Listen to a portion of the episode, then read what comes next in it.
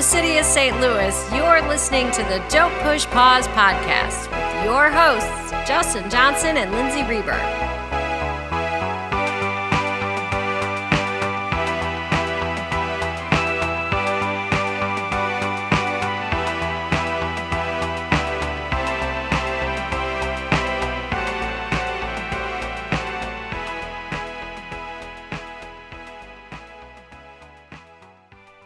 The podcast. Welcome back, everyone. Hello, Justin. How's it going, Lindsay? It's going okay. I the movie that we chose this week really struck a chord with me in in particular. So uh pretty stoked for this one. Yeah, our feature uh, for this episode is Better Off Dead, which is such a strange, weird, unapologetically 80s film. yes, that it is. And unique too for a teen comedy. and uh early, early role by John Cusack, probably one of his first big, I guess, like being the lead. Mhm. Pretty much the one that that set in motion future roles for him. And one, I think, uh, in the top five that are most remembered roles that he's done in Yeah. movies. Yeah. Well, there's a lot to talk about with Better Off Dead. This uh, is another film, my, my favorite thing to talk about. A first time director, Savage Steve Holland. We're going to talk about the director, the cast, and we're going to talk about how this is sort of a very strange, offbeat, you know, sort of a romantic comedy. Definitely an absurdist comedy. You know, we'll get into it, but you kind of got to be on board for this sort of ridiculous humor. Otherwise, it's going to be hard to hang with this one. as soon as you jump into it, you know that this isn't a normal comedy. This isn't just an easygoing thing. You're kind of, it's kind of wacky. And we'll get into that. We'll get into the sort of strange humor that this movie has and how it works and didn't really work for a lot of audiences. Uh, this was, um, like so many movies we talk about here on the podcast, movies that are appreciated. Um, I feel like movies that have always been kind of appreciated, but just didn't quite hit, like hit it big, and now you know they have like a bigger following. Yeah. Um, So we'll talk about a little bit how that happened, how this movie breaks down the teen experience too. Yeah, there's a there's a lot to uncover in this one. Yeah. After we do our discussion on Better Off Dead, we'll hit up our picks of the week. Um, I stayed with Savage Steve Holland for One Crazy Summer, also starring John Cusack. It was a movie. These two movies were kind of filmed back to back. Yeah, I think pretty much the day after this one premiered, I think is when Yeah, they they started, started shooting. Shooting, yeah. And my pick of the week, I went with um, a movie uh, starring our favorite French girl in Better Off Dead, Diane Franklin, and that movie is called Terror Vision. It is a sci-fi comedy. I'm curious to hear about this. this is a movie that I've never seen, but I like the image of the VHS box kind Mhm. of sitting on the shelf is like burned in my brain. Yeah. And again, another thing along with Diane Franklin, it um along with Better Off Dead, if you if you don't like sci-fi comedy or horror comedy, it's again a movie that you need to be on board with as soon as you saddle up to watch it. Otherwise, you're just not to not to be down. I fortunately do like sci-fi horror comedies. Yeah, yeah I don't mind a genre blend whatsoever. Well, as always, we'll round things out with our Murray moments. Um, but before we go into our first clip from Better Off Dead, as always, Lindsay, could you please give us a rundown on the plot, the story of this really strange 80s film? It's my favorite thing to do. Yeah, of course. Devastated after being dumped by his girlfriend for a broy, more popular jock type, Lane Meyer can't find a reason to live. And after multiple suicide attempts and through a budding friendship with a French exchange student neighbor named Monique, Lane decides he's still got a lot to live for. There are so many side characters in this movie and so many avenues where there's other stories going on that and as we're watching this in the background there's just too many good scenes in this movie um, there's a lot going on but pretty much if we're going to look at this as a straightforward description of a plot I, i'd say that that's what it would be No, it's good. Yeah, it's. I mean, that's the. There's not a really whole lot to the story itself. there's a lot of skiing Yeah, a lot of skiing. if you like skiing this is a good good movie for you we'll go to our first clip from Better Off Dead. We'll come back. We'll talk about it. in the meantime you're going to give me my two dollars I've got it right here. I say, are you enjoying your stay in our town? She doesn't speak English, Dad. Of course she does.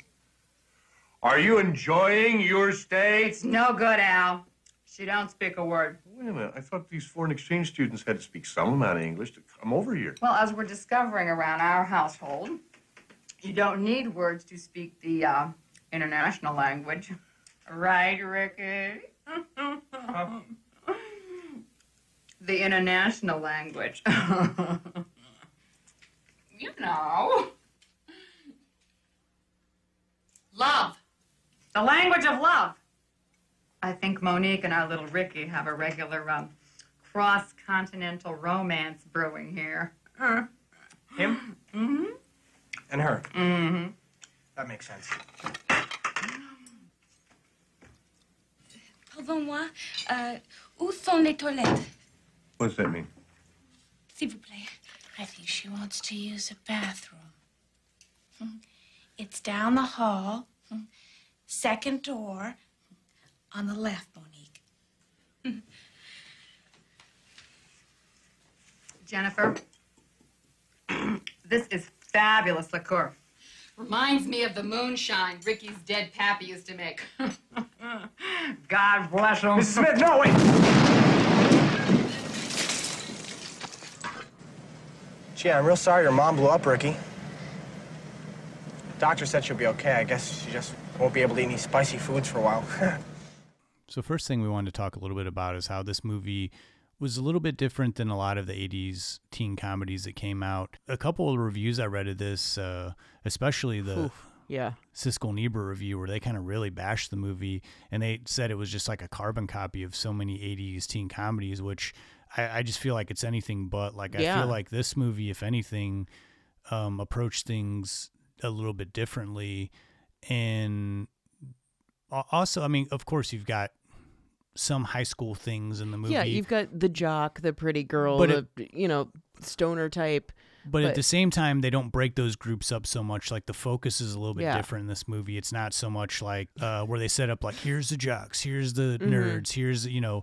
Um, also too like it's um the backdrop of this is like skiing, which is already kind of like you know a little bit different and offbeat. Th- That's the big sport that people really You know, uh, in the '80s, apparently that was like the the thing to do. Was but what's yeah, because normally it's like football or something. You know, it's like Yeah. the football team, basketball team, and also too, uh, the lead character is not necessarily like the he's not like a big nerd. You know, he starts the movie off, and I think that John Cusack, this was start of his career in playing those characters where he's not the main character who's like the nerd trying to get in with the in crowd. He's sort of you know somewhere in between. You know, he's not like a nerd, but he's not like the coolest guy in school. Yeah. He's good looking, but he's not like a jock.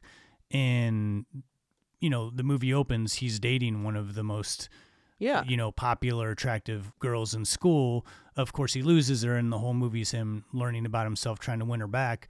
But we follow a character who's not this like hopeless, like, oh, I'm never going to find a girlfriend kind of character, which is usually, I think, like with 80s movies, like the focus is on that male character who is like fantasizing about Yeah. like dating the best looking girl in school and goes through some fumbles or whatever goofiness of a plot. And this, I, I feel like, shies away from that. We already start from a place that's different than a lot of 80s comedies. and even though y- you know he goes through this entire movie heartbroken, and like you said, he's learning about himself. The girl that he starts falling for is the exchange student next door. Um, but even with that, it isn't this immediate like she's just replaced Beth, the girl that that dumps Lane. It like they become friends, and that's I think is an additional, you know, thing where typical tropes are played on in this movie, but there's a twist on them, and it makes them a little bit fresher. And yeah, I remember thinking the same thing with the Siskel and Ebert review because they were so they were so mean about it, and I, I do feel like this humor's super weird and the twists that are on the usual tropes you're not necessarily expecting or they're just a little bit more developed than like a the superficial just dressing someone up like a nerd and you know being a superficial background character there's more to all of the background Yeah. characters here I guess to start with the, the tone of the movie and the, like we said, this sort of absurdist humor, I can't see how that would rub people the wrong way. It's certainly a movie. This is certainly a movie, you know, I kind of got to be in the mood for. It, it's sort of in the same vein of like, kind of airplane or naked gun but the setups are a little bit different better off dead they're almost like more random for instance his parent his family dresses up and he's like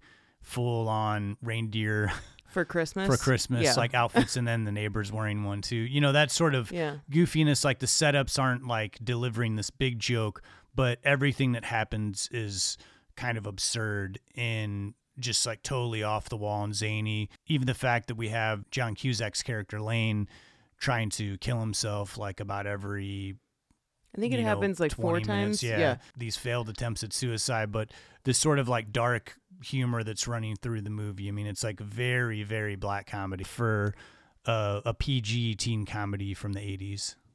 And when I think when you can, depending on the type of person that you are, if you're feeling, you know, kind of bummed out or or maybe you have your heart broken, sometimes it's easy to gravitate towards movies where you can identify with a character that's maybe going through the same thing. And sometimes those movies can be super irritating. I think the black comedy aspect of this makes it like I was feeling kind of bummed out this week, honestly. And I was worried that I wasn't going to feel like watching this over and over again. But the more that I did, the more it like I didn't want to laugh and there were certain moments that it just made me like I couldn't help but laugh even though I was not in the best of moods, you know? Yeah. Like the the black comedy aspect of this is I think it could be this movie could be a lot darker. It is not your typical teen comedy. Yeah, and, and another thing to sort of, you know, I, f- I feel like, you know, we're trying to defend the movie Yeah. uh, against critics saying that it's, you know, just another teen comedy. But another thing that it does, I think, that's atypical is the movie does a good job of like showing how something like a breakup when you're a teenager is like Yeah. the end of the world. And it's kind of showing this sort of satirized version of that.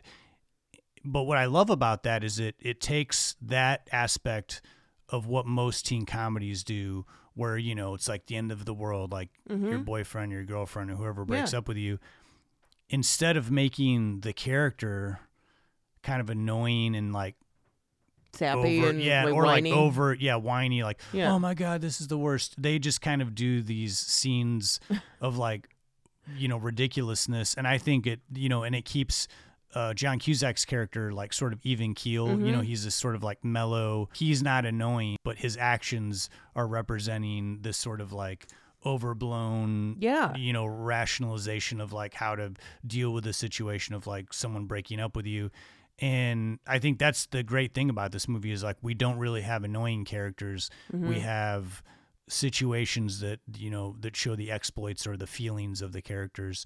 And i think that's a really clever thing to do. You know i think it's a really great way to kind of show how this moment in time like high school it seems like the the most important thing in the world like Oh, everything yeah. is so crucial you know but then when you look on it in retrospect you know it's just like oh gosh that was just one year of my life or two years or whatever But that's the beautiful thing about it is because when you're that young, you don't really have the ability to see beyond.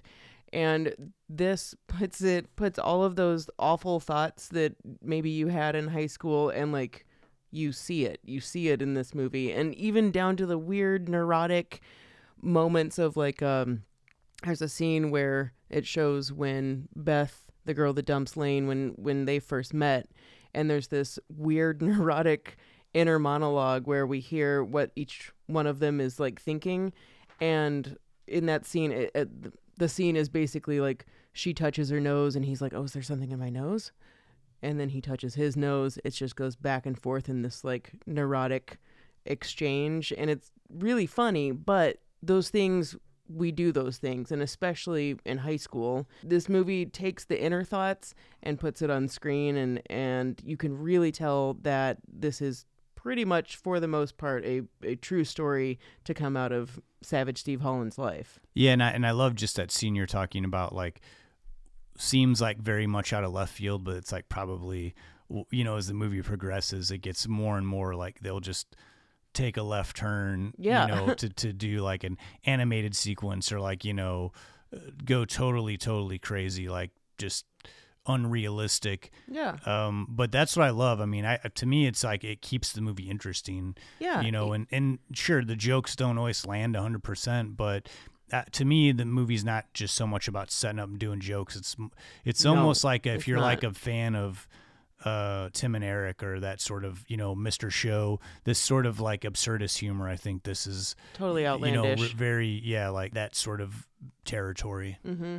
I, I just keep thinking of multiple times where, you know, you mentioned animation, like the scene where he's sketching in in the lunchroom and he's like making this like drawing of Beth and her new boyfriend as a monster and he's making himself laugh cuz he's animating in his mind what's what's happening in there and these are the things that you think about and like these weird inner thoughts that we all have and especially in high school when your hormones are all over the place and you're you know just you were a, a, bag of emotions um, and i think this movie illustrates that perfectly All right, you're talking a little bit about Savage Steve. Uh, Mhm. I wanted to kind of go back to him before we go to Yeah. our next clip. yeah um, just because you know again this is uh, i always love the the first time writer director like Mhm. those movies always seem to be the most especially for a writer first movie movie debuts usually seem to be the most personal tales a lot of times yeah and this certainly you know was one of them So, how this movie came to be, since we know it's a true story, was actually, um, if you're familiar with Henry Winkler, he was kind of the person that that helped Holland get this off the ground. So Henry Winkler, who's, I mean, he's known now for a lot of different things, but I think historically is known as the Fonz from Happy Days. Anyway, he saw a short film of Savage Steve Holland's called My 11 Year Old Birthday. And the story was a really sad subject matter of, of no one showing up to his birthday party except a drunk clown. And Henry Winkler thought it was a hilarious story. And Steve Holland's like, um, it, I didn't really look at it as a comedy. And Henry Winkler said, Well, do you have any more stories in the vault that are depressing from your childhood? And Savage Steve Holland's like, Yeah, totally. So if you can believe it, like he Winkler just had faith in this guy, this no-name writer. You know, he had made short films, plenty of short films that had been in film festivals before, but he wasn't a name. But he set him up. This 23-year-old, he just set him up in a small office at Paramount, and he cranked out Better Off Dead. And it's kind of incredible, really. I mean, you never. I can't imagine that happening today. I can definitely not imagine this movie ever happening in 2020, but that situation where just I mean this really well-known actor uh, producer like just yeah says I I've got faith in you write this script, you know. I could see like something like this like going to Netflix or something, but it's wild to Mm. believe that, you know, this was a full blown like big studio, not big money, but a big a big studio production Yeah. with, you know, a name actor and uh, was released in theaters. Yeah, and the this guy was was a nobody, and they said, "Okay, you've got the script, great. Can you do it with three million dollars?" And Savage Steve Holland, I think, was kind of just flabbergasted by the whole thing, and was like, "Yeah, I can make anything happen." Are you kidding? So this might have been his first feature film, but it's not like he hadn't been making movies before, so he was familiar with how things were set up. But pretty much all of that was on a much smaller scale than what a feature film studio picture is. But with that, you have an entire crew of people that are making this movie happen. So I think in his eyes, it was more just like, oh my God, I've got all these people helping me instead of three of my friends. So I think that the way that this movie came about is so kind of perfect for someone who. I mean, the story is about him having his heart broken, and it's a sad story. And I think the end result being that Savage Steve Holland comes out on top and like this this is the movie that started his career and yes it was a flop at the box office but I think the longevity of it and that has become a cult movie I think that that I mean that's incredible Yeah, I mean the whole the whole it's like a, one of those just like great indie success stories of, of a studio and someone taking a chance on a young fresh voice and and that movie being able to get made. And even though it wasn't a huge hit, it's still cool that this this movie exists and existed during that time. Yeah. Yeah.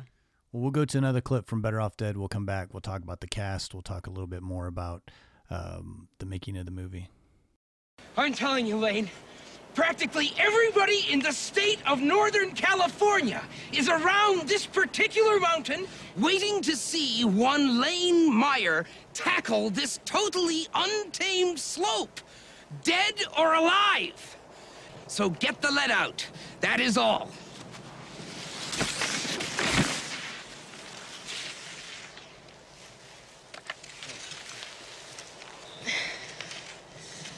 Well, I guess this is it. Please hurry. We have unfinished business. Do not forget. Huh? Language lessons. What, are you gonna teach me French? The international language.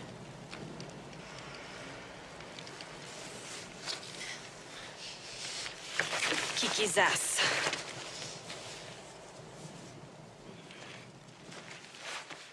This is one of those movies where the main focus is on the you know a comedy where we're centered on one character and he's in most of the scenes, but he interacts with like so many different people, and they do a lot of jokes where different people are asking Lane if they can date his girlfriend now that he heard they broke up. It's like this running jokes. It's like a, his science teacher asks him, the pizza guy asks him, you know, the mailman. Yeah, and even Barney Rubble on the Flintstones on on TV asks him.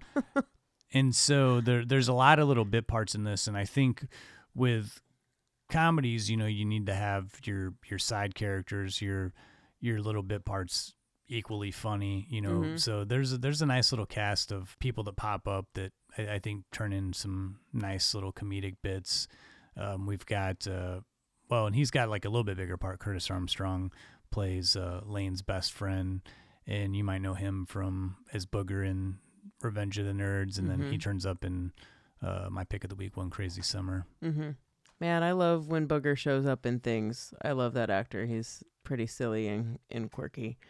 We would be very remiss if we didn't bring up Amanda Wyss, who was Tina from A Nightmare on Elm Street. She plays Beth, the love interest of Lane. Her character is, is not hateable, but you don't really like her because she's really dismissive of Lane. But Amanda Wyss is always great in in anything that she is, and Diane Franklin, who plays the Frenchie next door, is adorable. One thing I found out in doing research on this is because you immediately notice her incredibly thick French accent, and I mean, I don't, I don't know. I've never been to France. I don't. I know what interpretations are and what I've heard of French actors, but I thought her accent was spot on. And as it turns out, um, she has always been really knowledgeable about linguistics, and her parents, I, I think, are from Germany. So it's something that she was um, conditioned to knowing. It definitely sounds much, even if it's not totally 100%, it, it sounds better for an 80s movie, Mhm. not being like just outright Yeah. offensive for Yeah. like someone doing an accent of like, Yeah. you know, uh, it, it's a pretty surprising. But yeah, I think Savage Steve Holland asked if she could have a little bit of a lisp in that too. So it, that's why it's a little.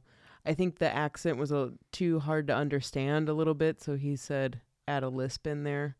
It sounds pretty good to. It sounds great to me. It doesn't sound like a parody. That's what I mean of of a French person. two notable actors uh, that played Lane's parents. The mom, played by Kim Darby, who, if you're a big fan of westerns, if you've seen the original True Grit with John Wayne, she plays the the lead in that and is really great performance by a like a kid actor. Um, Mhm. but here, you know, playing the mom, and I think does a really good job of sort of this spacey, So weird. sort of out there mom who you know is kind of in her own world and is not realizing the trouble that her son's No. you know dealing with. the scene where she gives for Christmas she gives um a bunch of TV dinners. That scene seems so bizarre and so weird, but like so many things in this movie that actually really happened. Um Savage Steve Holland's mom gave him a bunch of TV dinners for Christmas one year. and I and I I always think that this uh It might have been his birthday now that I think about it. Yeah. Anyway, it really happened. but I like the the to, to me I think this movie again like with the satire it set it's does a good job of showing this sort of two different worlds when you're a teenager every day that you're de- you know dealing with your friends or dealing with school your parents are on a different plane because they've been sort of operating very day to day same schedule Yeah. you know they get the kids to school they get up they get breakfast made they go to work whatever and i think that this movie does a really good job of showing the disconnect that the two completely different worlds that the teenagers and the parents live in Yeah. and how opposite they are and they don't it's hard for them to even like relate to what's going on in each other's worlds And that couldn't be better illustrated than in the scene where uh, Lane's dad, played by David Ogden Stiers, is reading a book on how to communicate with his teenage son and using all of the like improper lingo. I mean, it's pretty cute because it seems like, you know, parents are trying as best as they can, kids are trying as best as they can, but they're just not connecting. And maybe the most recognizable face in the cast uh, at least at the time when this movie came out was uh, david ogden stiers who plays lane's dad. Uh, he was on mash he played uh, major charles winchester i think for the entirety of its run. Maybe not a name you'd recognize but certainly a face that's recognizable and i think he adds a lot to this movie. I think the parents are they really it's it's a great they cast the the movie really well like they don't just seem like cartoon characters there's No. so among one of the more outlandish things in Better Off Dead are these two Japanese brothers, uh, the Ree brothers, who are always pulling up alongside Lane when he's in his car and they want to race him. And one of the brothers doesn't speak English, and the other brother has only learned English by listening to Howard Co- Cosell. And so uh, the actual uh, uh, He's a sports announcer with the Wide World of Sports. yeah, like very famous at the time, you know, Yeah. very recognizable voice.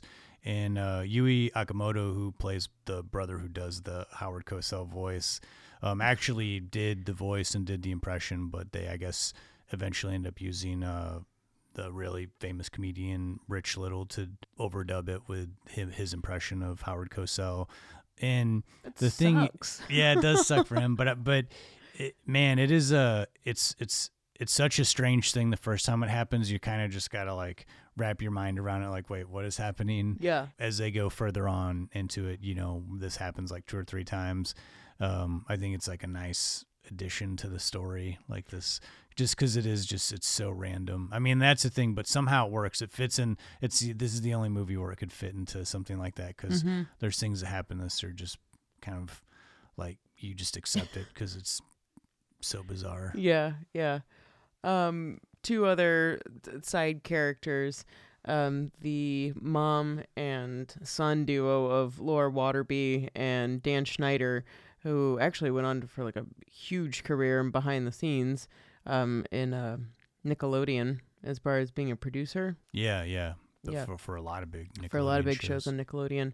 Um, but those two are such a gross mother son neighbor duo of Lane's, and they're the one that the uh, exchange student lives with. It's just a really gross, like overbearing mother and like a dorky, oversexed, like just It's, it's a very John Waters esque. yeah. it's it's like, kind the, of scene. the yeah. PG Yeah. PG John Waters Yeah. is what they are. Um, but yeah, th- they add a lot to that story, of course. And I don't ever really like want to smack a nerd, but man, I want to smack him real hard for him, like just kind of fond, not fondling, but him ogling the exchange student. Yeah. And Vincent Schiavelli, just to kind of round out here, he's he's the teacher that also pervs out on Beth. And the scene that we see where he's teaching a class and all of the kids are so enthused about this math class, I I don't get where it comes from. I know there's got to be something there. Like I'm sure that this probably happened to Savage Steve Holland. Like someone loved this guy's math class, but it's it's so bizarre. See, I- see, I sort of took it again as like this sort of like satire. You know, it's like the reverse of what we normally you see. expect, you know, we yeah. normally see the the kid half asleep and you know someone's nodding off in class and the the teachers. You know, it's like an emphasis on how Yeah. boring it is, and This is the sort reverse of of like the that. reverse of that. Yeah. Um, and then I, I think kind of maybe to close, there there are a lot of faces in this movie that you'll recognize from movies to come and move and movies that were prior to this.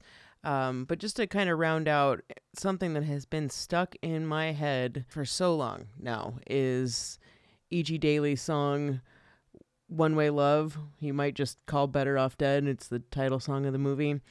Um, but E.G. Daily, who is a performer, a voice actor, you've heard her in countless things. But E.G. Daily's performance at it's like a New Year's Eve dance. You gotta love that scene and I've been trying to find anywhere except YouTube to download that song because it, it is just It's a stuck in my song, head. It's yeah. a great, great song. Her dress is, seems a little like she felt awkward in it, Yeah. but gotta love E.G. Daily.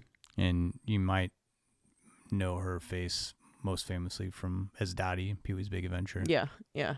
And who else do we is that does that round out the yeah, it's pretty much that's everybody in the I main mean, main cast. Yeah, main cast that we that we see more more than most. I mean, if you want to talk about you know Demian Slade, who's the paperboy, little evil child, that guy. Was he in anything else after Better Off Dead? Um, his face is slightly familiar to me, but like, I it feels like it would have been maybe TV or something like that. But no, I don't recall.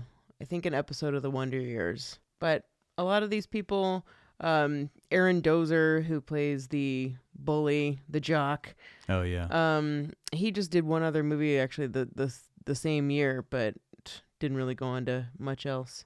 I like that uh, Savage Steve Holland used John Cusack and Curtis Armstrong again for his next movie. Yeah, I he like- really fought for John Cusack for this one because at the time he had just done The Sure Thing and Savage Steve Holland really loved him in that, but he wasn't. Paramount didn't think that he could really head a movie, Uh, like well, really lead a movie. Didn't they think too he was going to be too nerdy for the Mhm. character of Lane? Yeah.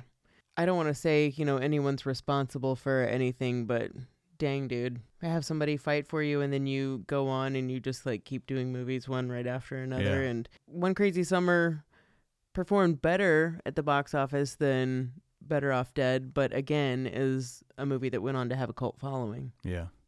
Well, speaking of one crazy summer, let's stop there. Let's talk about our picks of the week. Yeah. Um, we'll we'll come back to a little more better off dead talk at the end here.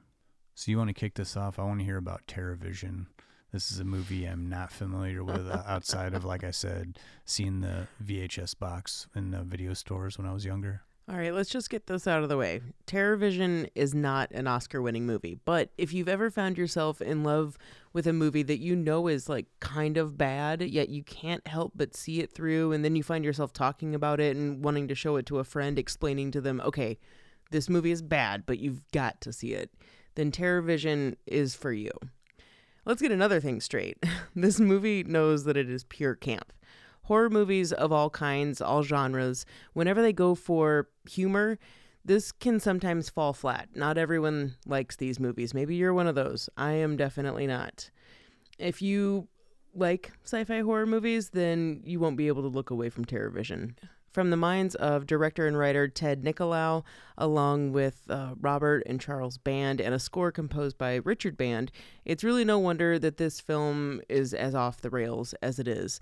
Nicolau did sound for uh, Texas Chainsaw Massacre, which we've done an episode on, and both Charles and Richard Band are associated with Reanimator, which is another episode that we've done. So just by association, we know this one is going to be an oddball movie. TerrorVision is this. For one reason or another, a trash heap, grotesque, slimy looking pet alien monster. Think something similar to a three eyed version of Pizza the Hut from Spaceballs. That's closest thing I can think of. Um, this thing gets shot from outer space into a cable satellite dish on Earth and lands directly into the suburban home of the Puttermans. And Mr. Putterman, you know, he's just trying to save a buck, uh, getting the cheapest satellite, installing it himself. But little does he know that it would attract a monster from outer space with his shoddy way of attempting to set it up. There are some familiar faces um, in this movie for the time. Uh, maybe some of you might recognize Gerrit Graham, who plays Mr. Putterman, as uh, Bud the Chud in Bud 2. I know I do. What brought me to TerrorVision, like I said before, um, and who's actually top billed, are our Frenchie next door and Better Off Dead, Diane Franklin. She plays Susie, the over the top, far out MTV loving teenage version of Cyndi Lauper, sister, um, to a baby faced Chad Allen, who I'm sure some of you might recognize as an adult. And of course, the kid character that Chad Allen plays in true 80s form is the only person that's fighting the monster the entire movie. Leave it up to the kiddo to save the day, am I right? Man, the 80s just really empowered kids and made them feel like they could save the world. Another face you may recognize is the hilariously bad wig wearing metalhead boyfriend of Susie named OD, played by Jon Gries, who is most familiar, I think, now to people from Napoleon Dynamite or maybe um, even as the Wolfman in Monster Squad. The ex vet grandpa is worthy of more than a few chuckles, as is the parody of Elvira, a character named Medusa. She's a TV horror hostess who the Putterman kids call to help get the monster on TV because that's their that's how they that's their ticket. that's the first thing I would do if I had a monster in my house. But probably my favorite is Mrs. Putterman, played by Mary Woronov, who she was one of Andy Warhol's girls back in the day, and went on to be uh, like this beloved face in cult movies like in Night of the Comet, Chopping Mall, my favorite trauma movie, Sugar Cookies, and countless other culty type movies. You know her face if you if you like cult movies. Her sultry, commanding voice, willingness to put it all out there, and cheese factor are enough to make me watch anything with her in it. I am leaving out this entire bizarre subplot of like while the monster is in the house and little Chad Allen is hunting it down, Grandpa's been absorbed by the monster. Another space alien is sending television communications down to the Putterman satellite, warning them about this gross trash beast in their house, all while this is going on. Mr. and Mrs. Putterman have brought another couple into the house and can't stop talking about how they're going to have this sexy swinging night with them. Like, this movie is just out there and is a constant reminder of why these weird, low budget, off the wall cult movies are such fun to watch. As for effects go, there were better practical monster effects at that time in the 80s, but it is some real great, totally passable, slimy goodness in Terror Vision. Pretty much this toad, froggy, trash monster doesn't move, it's very stationary. Um, but it is large enough to make me want to run out of the room if I were to come across that thing, I tell you. So, like Pizza the Hut, think that, but also maybe cross it with Chet at the end of Weird Science. I feel like this monster could be their cousin. There's a tiny bit of commentary on sensationalism and our dependency on TV gratification, like a lot of TV rots your brains, kid. It's not very deep, but there are a few good shots taken at society. Like, for example, the alien who's broadcasting to the Putterman's television and warning them about this monster in their home says that the only way to save Earth is for all of the TVs across the country to be shut off for the next 200 years. And the very final scene, the person who escapes and is now half monster and headed to a TV station, like that in and of itself is is saying something. Aside from the complete absurdity of this film, Richard Band's score uh, is awesome, just like it is in, in Reanimator. Um, he's kind of paired along with this arty rock band that I had never heard of before this movie, but it's like real weird and kind of creepy, a little B 52 sound. And that band was called the Fibonaccis. And if you're curious like I was, the soundtrack is actually available on Spotify and is totally wacky, all over the place, filled with as many ups and downs as a Mr. Bungle album. And since I've been watching nothing but Better Off Dead and Terror Vision lately, these movies' theme songs are just stuck in my head, and I am not mad about it still. Like weeks later, still not mad about it. So I'm telling you guys, this movie is out there, but if you're into that kind of thing, check out Terror Vision. Um, it's periodically available on Prime. It's not right now as of this broadcast, but I've seen it on there more than a few times. It's uh it's worthy. you know I'm a big sucker for a good catchy theme song. Terror Vision. It's pretty good. I'll have to look that up. Tell me about this uh John Cusack, Joel Murray classic here. So, One Crazy Summer. This movie, uh, like we said, started filming uh, right, I think it was like the day after they debuted Better Off Dead. Again, starring uh, John Cusack. Uh, this one is has a. It's not so much a black comedy as there's just a lot of comedic gags in this movie. Um, but this one, uh, there is the same uh, sort of use of animation, animated scenes. Uh, John Cusack plays a recent graduate from high school, Hoops McCann. To his parents' dismay, did not get a basketball scholarship. He really wants to go to art school or art college and become an illustrator. So there's a lot of use of him working on his drawings. There's some animation throughout the movie, very similar to what we saw in Better Off Dead. So he is planning on just working and having a ho hum summer, but his friend George, played by Joel Murray, uh, convinces him to go to Nantucket with him and his younger sister, where they have a place to stay, and uh, you know they can spend the the summer cruising for chicks. Turns out, uh, wackiness ensues uh, there's a lot of kind of hijinks that happen early on in this, uh, and it's it's again it's like that sort of ridiculousness that Steve Holland is known for, where you're you just got to kind of be on on board with it. Otherwise, it's just not a movie that you're probably going to be able to hang with. So you know, the, on their way to Nantucket, they meet up with a singer played by er, early role by Demi Moore. Once they get to Nantucket, we're introduced to uh, Joe Murray's friends, played by uh, Bobcat Goldthwait and Tom Villard. There, they play twin brothers that don't really look alike. They they work for a tow, towing company. Um, once everybody uh, meets in Nantucket, there's sort of this. I, I guess it's a satire of you know working class versus the rich. The rich guys, you know, are driving Ferraris and they have names like Clay and Cookie, and they sort of battle each other and um, but John Cusack is his character is lured in by the the girlfriend of the rich guy, you know, and tries to go out on a date with her and blows off Demi Moore, who you know he has a real shot with uh, of having a relationship with. But eventually they they help each other out, and like a very '80s movie, the whole thing ends with they have to get a boat ready for uh, a race for a regatta so that they can win money to save her family's uh, property by by so it doesn't get developed by you know the rich rich uh, land developers. Very much like Better Off Dead, where they have the montage of them building the Camaro.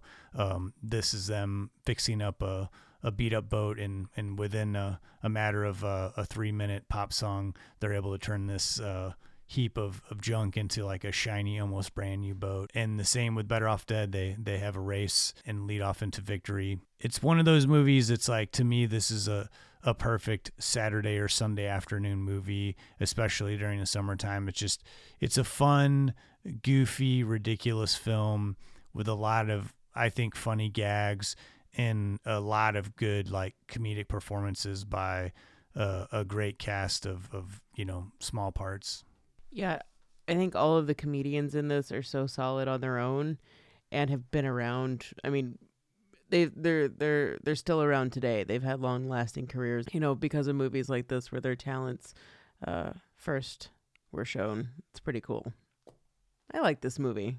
Yeah, it's it's kind of like it's it kind of meanders, but it's at the same time it's it's fun and and again it's I, I like that um, uh, I failed to mention Curtis Armstrong plays a guy who's also friends with the Joel Murray character whose father uh, you know wants him to join the army and he you know he doesn't want to do that. So and that his dad played by joe flaherty also gives in a, a funny little comedic performance. Um, but i love the pairing of of him you know we've got like the the better off dead reunion. Totally. I definitely agree with you on the saturday or sunday afternoon movie. Perfect for that. So those are picks of the week uh, one crazy summer and terrorvision which i i need to check out I haven't seen that one yet. Yeah, if you have one crazy summer, do you? I do. Yeah. I'd, I'd like to borrow that. Yeah, I'll loan yeah. it to you. It's been it's been a hot second since I've seen it. I did watch uh How I Got Into College, the Oh, other yeah, yeah, Savage the Steve. Holland movie. I really liked that. Yeah, it's uh, you know So it's it was cute. It was sweet. and supposedly uh it was one of those movies where the director got fired five days in Mhm. and Savage Steve Holland got hired to kind of pick pick it up. And I wonder if he added some of his flair to it because it does have those weird little Yeah. zany things. So I wonder if he changed some things along the way. I don't know too much about the behind the scenes of that movie, but it is a you know it's a fun little movie. I don't like it as much as Better Off Dead or One Crazy Summer, but Yeah, no, uh, I would agree with you too. But I did think that it was not your average going to college movie at all. Yeah, not so at all. Yeah. I, I thought that was uh that was that was a nice change. Fun early Phil Hartman role too. Oh yeah, it was. Yeah. well, uh, check those out. Um, let's keep on moving. Here's your Murray moment.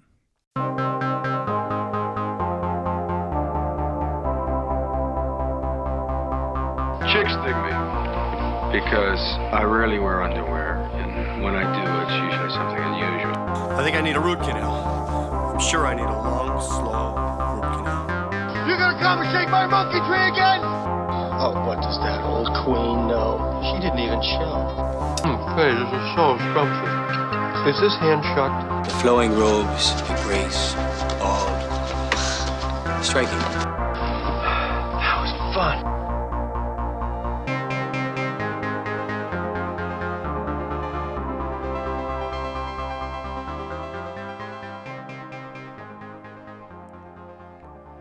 Feel like I've been going for some unexpected Murray moments the past few episodes. So, in thinking about Billy and us talking about a John Cusack movie, I thought it was time to bring up this huge thing that these two guys have in common.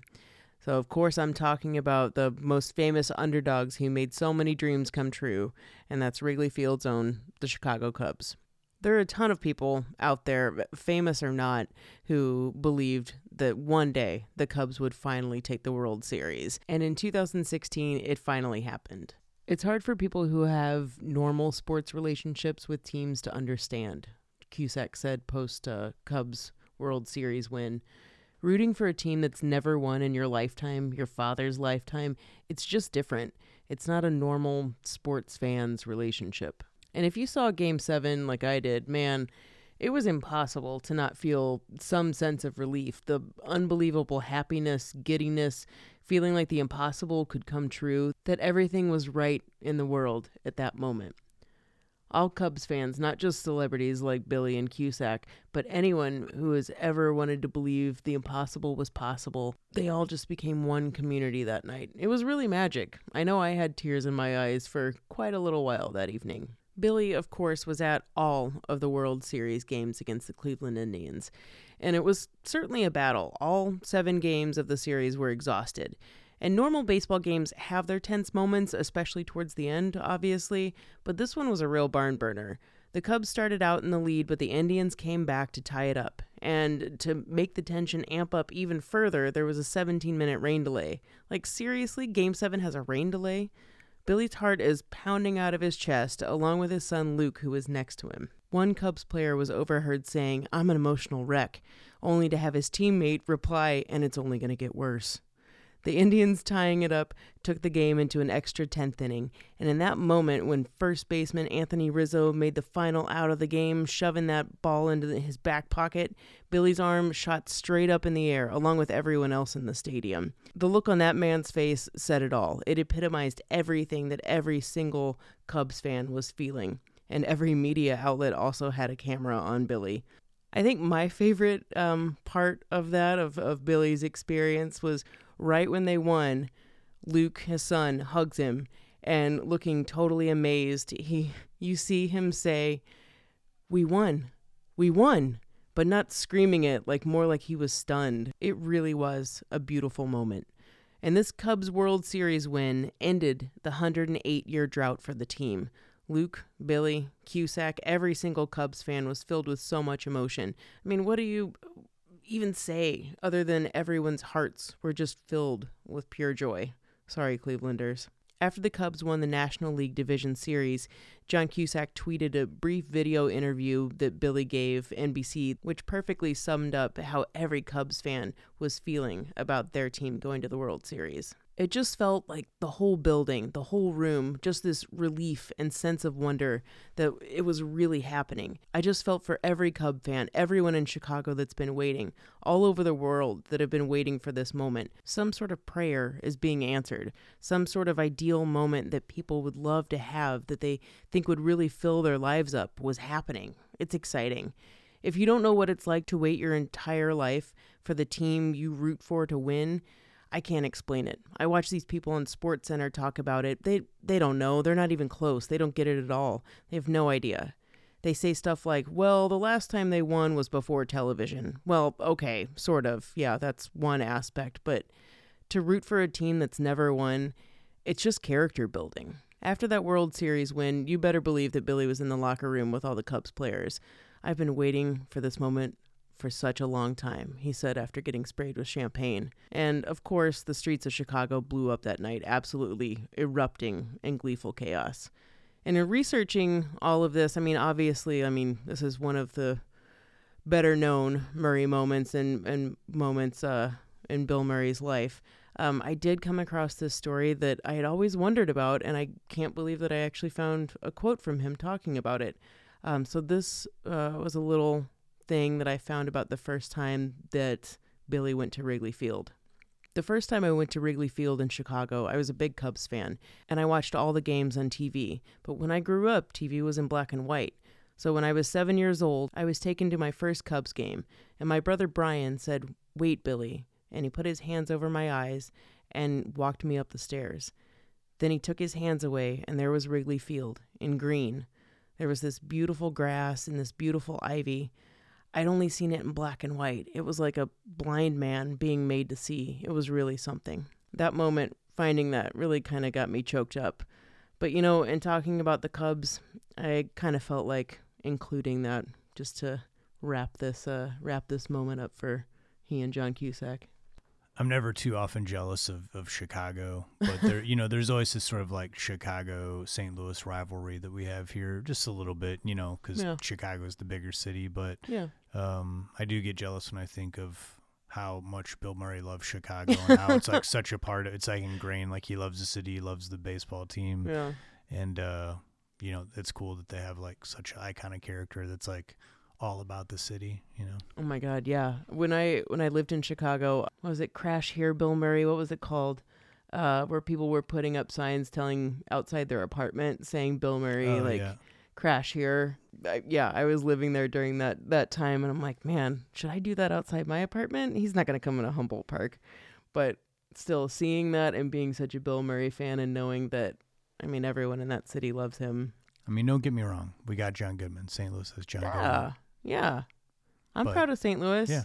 But I mean, I think when you see anybody that's that proud and filled with joy, Yeah. um, I mean, it's just inspiring.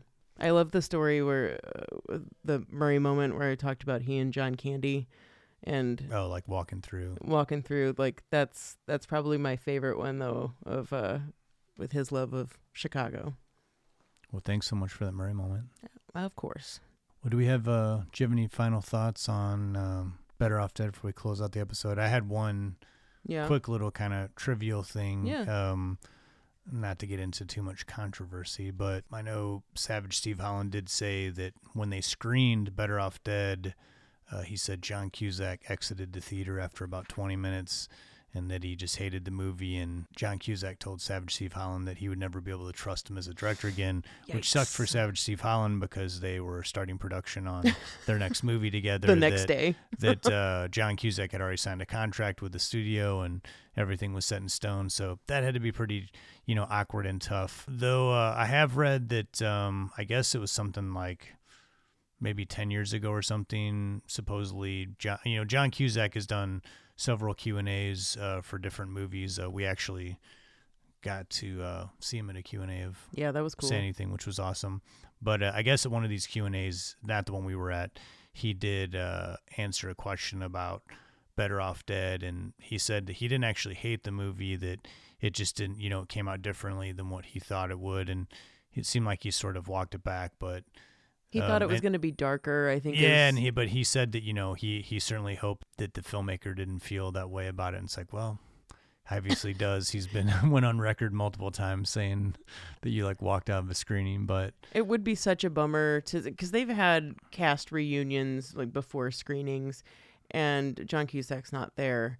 It would be a bummer to be part of that cast and like feel like the star of the movie wasn't, you know, didn't didn't appreciate yeah, it. and, and I mean, you know, it's it's got to be. I mean, you know, a position of, of Savage Steve Holland where you know you, your first movie you kick it off, it's not doesn't really it's not really a big hit, and then your next movie which has a bigger budget, but you know, in a bigger cast, and you know is going to be a, a more polished production, and and already your like main actor says, you know what, I can't trust you as a director. That's just gotta not not be a way you want to start like a, a another movie That's off. gotta. but I think that really hurt Stabbage yeah, Steve yeah. Holland. It seemed like from all interviews, it seemed like he was pretty. Yeah. I think he was hurt over that. He was hurt over some of the criticisms of Better Off Dead, and I mean, he you know he went on. I mean, he became a success in in kids television, Yeah. but it, it is kind of a bummer that he exited the '80s without. I would have loved to seen.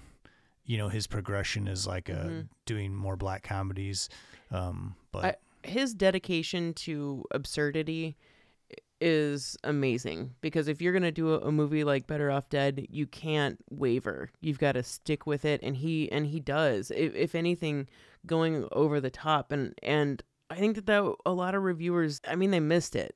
Yeah. I- I- there's there's something to be said for a movie that's critically panned across the board, but you can you can pack a theater with this, you know, 30 years later. Like people love this movie. That's got to really say something. Yeah, and I guess it makes sense that he went into kids television because a lot of kids like live action stuff is like absurdities, you know, and Mhm. that's what kids, you know, I mean, you can make stuff totally outlandish and wacky, and you know that works for you know non-adult programming.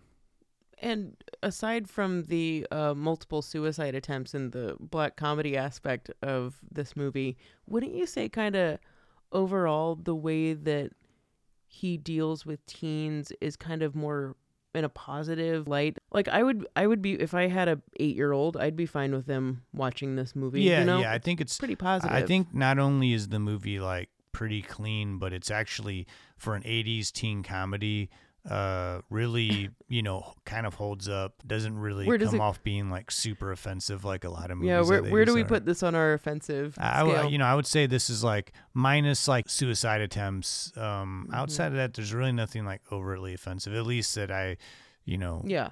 can can see. There's not really a gay joke, like a vague one, but it doesn't really count. Yeah. There's not like a fat joke. And these were these were the things that were softballs at this Yeah. time in, in the 80s. Yeah. And, uh, I really appreciate his his vision and dedication to absurdity. Yeah. Well, we hope you've enjoyed our talks on Better Off Dead. If you haven't seen it, you can stream it on Amazon, rent it. Yeah. So, coming up next, uh, I can't believe it. It's our two year anniversary show. I'm I, love this podcast. It's it's kind of crazy. Man. amazing. We've got it's it's it's two year anniversary show. It's it's insane to me. It feels like we just started doing this like two weeks ago. and how far we've come and that I don't know, uh, we appreciate that you guys are still with us and we have more people listening to us all over the world and Justin I mean I feel like you're my best friend I know. I, same You here. know? I would have thought that you know it's it's crazy to think that like uh, two and a half something years ago uh, you were just trying to you know I was just trying to trying to quickly quickly uh, close down and clean up after you spent like 12 hours working in And a you were coffee like- shop all day and I was like hey you know I'm following you around like here's the thing like I'm, I've got this you really were for- I was totally closing and you're like let me talk to you about podcasts and I'm like I don't even know what a podcast I like- is no it's great it's great sure I like movies you like movies but uh, you know I mean who would have thought But I will say that something between you and I when it comes to movies, it's kind of great because we like a lot of the same movies for different reasons. Yes. And you know things about movies that I don't, and I know things about some types of movies that you don't. And I think that the partnership, I don't know, I just, um, if anything, this has just gotten stronger for Yeah, me, no, but it works. Yeah. It works. well, we're doing a very special film that we both love for our two year anniversary. Yeah. It's one of my personal favorite films of all time. That's Martin Scorsese's Goodfellas. good. we already covered a lot of that with Casino, but we do not care. We're going to do Goodfellas. For I mean, two-year they're different anniversary. They are different. Uh, there's so much to talk about with that movie. So that's going to be exciting. Uh, so next up, Goodfellas for two year anniversary. Then we'll be taking a one month break to kind of recharge. And then we'll be kicking off season three with a special uh, double Mhm. feature that I think everybody's going to really dig. Yeah. So if you've been listening to us all along, thank you so much. If you're new to the podcast, welcome. Uh, thanks for listening. Please follow us on social media at Twitter, Facebook, and Instagram. Also on YouTube. Don't Push Pause Podcast. If you like to check out old episodes, uh, we have our full archive up on our website, don'tpushpausepodcast.com. We also have a store there that you can check out. We have lots of cool items, merchandise, goodies. All that money goes to helping us keep producing a bigger and better podcast. If you'd like to reach us directly, you can always contact us at don't push pause podcast at gmail.com. Even if you just want to send us an email to tell us what you're watching, we love hearing from people. So until next time, I'm Justin Johnson. And I'm Lindsay Reber. Thanks so much for listening. Thank you guys.